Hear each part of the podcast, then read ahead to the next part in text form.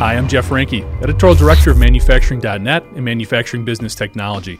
Welcome to Security Breach. JBS Foods is a $30 billion meat processor that most people didn't even know about until they paid ransomware attackers REvil $11 million last June in order to get plants in the US and Brazil up and running and prevent what is believed to be up to 5 terabytes of data from being leaked.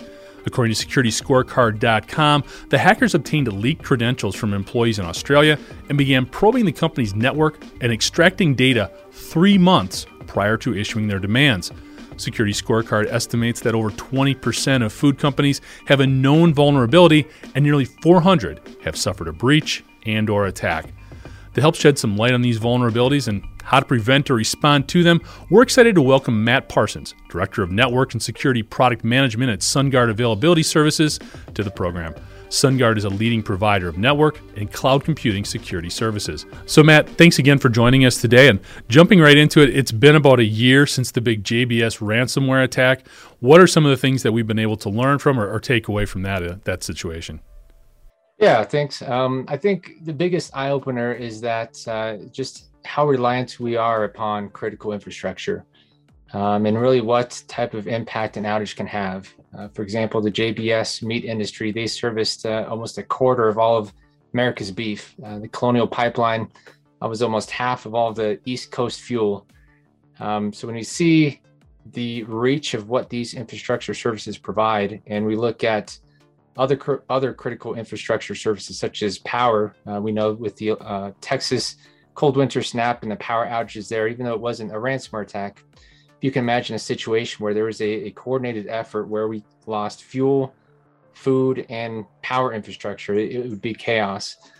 Um, so I, I, think one of the biggest things we learned was that there is very much a, a widespread potential impact to not only the economy uh, but the health and safety as well. I think the other lesson we learned is that there needs to be regulation. Uh, there is often very little uh, regulation in these industries. A lot of applications and servers are on very old, outdated legacy systems.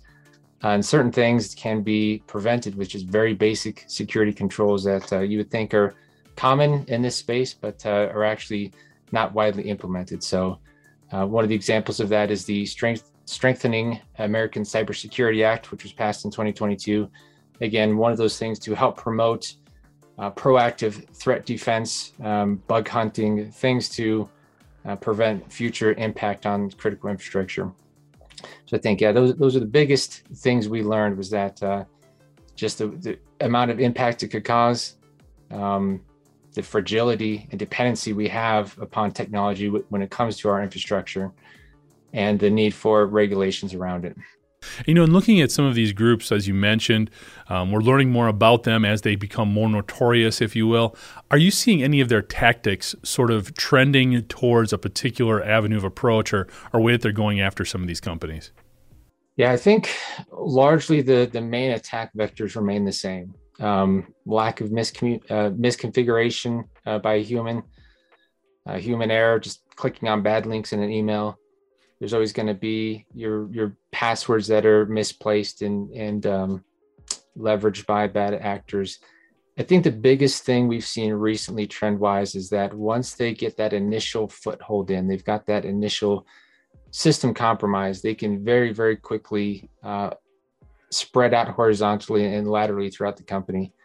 Um, we're seeing a lot more advanced tactics with scripting and tools to where once they're in, they're automatically scanning and spreading to the tune of minutes, um, where they could have domain control over the entire network. Um, I think we're seeing a lot more trends towards patience and sophistication. Uh, once they're into these companies, they they are af- actually um, absolutely doing their uh, research into the company. What do they do? What kind of business they're in? Uh, when would be the most impactful time to a ransomware event? Is it around a billing cycle? Is it around, you know, if they're manufacturing a project or delivery they've got coming up?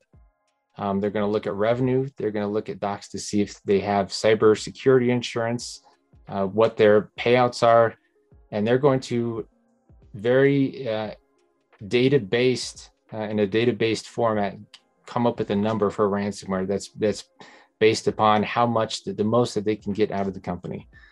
Um, and I think there is also a level of sophistication and patience in terms of once they're in leveraging that company for other attack avenues. So who are they paired with from a site to site perspective? Or in the case of a SolarWinds, you know, can we distribute malware as a Trojan horse through one of their legitimate patches? So there's uh, definitely a lot more we're seeing on that side of the house. What's your take? Do you end up paying the ransomware, as a general premise, do you try to stay away from that? Yeah, ideally no, because um, it's just a big chunk of money usually that they're asking for, and it, it reinforces their behavior. It, it pays out for them, and it just gives them more resources and willpower to do it again in the future. Um, but it depends, right? It it depends on what kind of incident response plan you have, what type of incident response team there is. Um, do you have offsite air gapped backups that are safe? Um, if you can confidently say you've got a plan in place, you've got the offsite backups and the ability to restore those into a isolated, clean white room to then do all of your forensics, analyzing, scrubbing, you know, diffuse that time bomb and then bringing it up into production, I think I'd be less inclined to pay.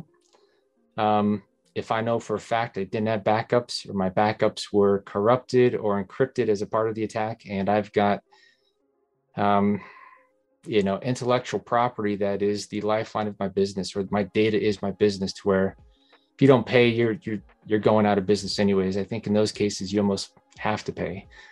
Um, but we would still recommend not paying upfront. Definitely leverage agencies and firms that specialize in ransomware attacks um, because they can a lot of times really assist in that. So they'll look at signatures and things you know oh, we're, we're seeing it phone home to this ip uh, based on the signatures and where it's phoning home to. These all kind of coincide with a, a DarkSide group. And, you know, based on other companies we've worked with, with we see that they pay 95, 95% of the time, if you pay the ransomware, they'll restore your data. So they are a quote unquote, an ethical uh, ransomware company, but they'll be able to do that. And certain things like um, certain ransomware variants, they'll have even decryption keys for. So you could get uh, the FBI or other agencies involved, and they may even have uh, a decryption key to get you out of it without having to pay. So there are options. I would say paying is is definitely last resort in my book. No, makes sense, and we've heard that from others as well. And I think that's the the general thought initially. It just can be obviously difficult presented with those circumstances at times. Um, one of the things you mentioned as well was response plans and having things in place to be ready not if, but it seems more like when these attacks take place. In your experience in working with the industrial sector, what are some of the things that may be missing from those response plans that are absolutely crucial in getting back on your feet? Yeah, it, it's sad, but it, it, almost seems like the instant response plan itself is what's missing, you know, not just a component of it. Um, I think just having a, a response plan is is one thing. It, you've got to have that as a step one, which surprisingly a lot of companies don't even have that. Um, within an instant response plan, I think two two big areas I, I, think we see a lot of gaps in are the communication side of it. So um, just basic triage. How do you get that war room together? Um, you know, and we'll work through. Uh, we've got services around this where we'll work through with companies on a kind of a tabletop exercise. So, let's say you come in, you're ransomware out, you can't get anything. You know, this is one of the execs. What do you do? Who do you call? Well, I'll call Bob over in security. Okay, how do you call Bob? Well, I've got him on Teams. He's always responsive. We'll get him on Teams. He's always there. Okay, well, your Teams is on the infrastructure that's locked out. How do you get a hold of him? Okay, well, uh, I'll get his phone number. Okay, what's his phone number? Oh, I'll look it up in the company directory on our community site. Yeah. Okay, well, that's down too. That that's a part of your instru- infrastructure was locked out. How, how do you get a hold of it? Geez, I don't know. So things like that. Um, you know, even having manually printed physical you know, copies of who you need to contact or you know what conferencing system you might use. Again, you have to assume your internal communications, all of your contacts, uh, emails, everything is down. So having that plan to at least, you know, get everybody together to consolidate and coordinate and then plan that response, I think is a, a big key element. And then second part to that is, is once you're there, having the ability to recover. Because like you said, it's not a matter of if, but when. Um, there, there are always going to be zero days and you know bobs that click those links in the emails. Uh, you just can't you can't stop everything. So having the ability to restore data that is air gapped, that's immutable backups, you know, is going to be safe and not uh, be able to be corrupted or tampered with uh, if a hacker gets control of your production environment. They're absolutely critical for these situations. No, it makes a lot of sense. Learn a lot, learn a lot about the industry, or heard you talk a lot about the industry. Let's talk a little bit about SunGard and some of the things that you guys do and, and the folks that you work with. Yeah, I appreciate that. Uh, so SunGard has been around for over 40 years. Uh, we are a managed service provider that uh, specializes in private and public cloud solutions, network and security solutions, as well as uh, disaster recovery solutions. Excellent. So, kind of wrapping things up here a little bit, Matt, if we can have you put your prognosticator hat on a little bit and look down the road, maybe 12 to 18 months, what are some of the diff- the trends that you see emerging and from a cybersecurity perspective, and what can the industrial sector do to really prepare and respond to them?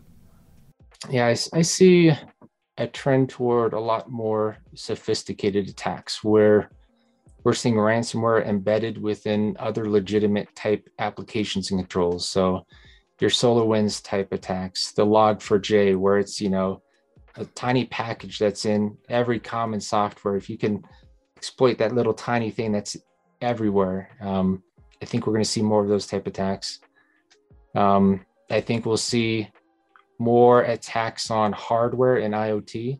So again, if you can infiltrate the company and embed some bad code in an actual firmware chip or an onboard BIOS, uh, for you know an IoT camera, Bluetooth oven, you name it. Um, you have now got a really a backdoor into networks all over the world in any number of industries. So I think from a a company perspective, you you really need to look at and, and adopt a true defense in depth type strategy where uh, even your own internal inside inside networks are not considered secure. Uh, that anything you know left to the right should be locked down and completely isolated on a business uh, case uses for ports protocols ips uh, and all that stuff. So definitely a, a true defense in depth type solution where there is a zero trust uh, policy across everything across the entire network. Yeah. Zero trust is something we hear a lot of people talk about and bring up what are some of the challenges you've seen in terms of implementing that? Because we can appreciate what it can produce, but making people change behaviors can be difficult. So, what are what are some of your thoughts on implementing that? Yeah, it's and it's a good thought. I know it's a term we hear thrown out a lot, zero trust, and I know some people don't like it because it's very vague and generic. Um, it really is when you talk about implementation, a practice that encompasses uh, multiple things. There's not only the technology, so your actual firewalls and your IDS and your IPS and your WAF, uh, but there's the people and process behind it. So again, you can have all the security controls in the world and get sent a bad email with a, a Word doc embedded with some, you know, zero day malware that uh, if you open it, there's nothing you can do about that. So there has to be uh, people training. Uh, yeah, they have to be educated in terms of what to click, what not to click, um, just best practices for passwords and, and storing those. Having a framework that looks at every aspect. It's not just it's not just your network stack. It's not just the application stack. You really have to look at it holistically across the board from the compute, the network, storage, your storage systems, any data loss protection you might have, file integrity monitoring. It um, it really is a, a robust, comprehensive construct that you really have to take time and dive into from you know a complete A to Z type method. Thanks, Matt. And for more information on the work SunGard does, you can go to www.sungardas.com. That's S U N G A R D A S.com. Thanks to all of you for joining us today. To catch up on past episodes, you can go to manufacturing.net, IEN.com, or MBTMag.com. For Matt Parsons, I'm Jeff Reinke, and this is Security Breach.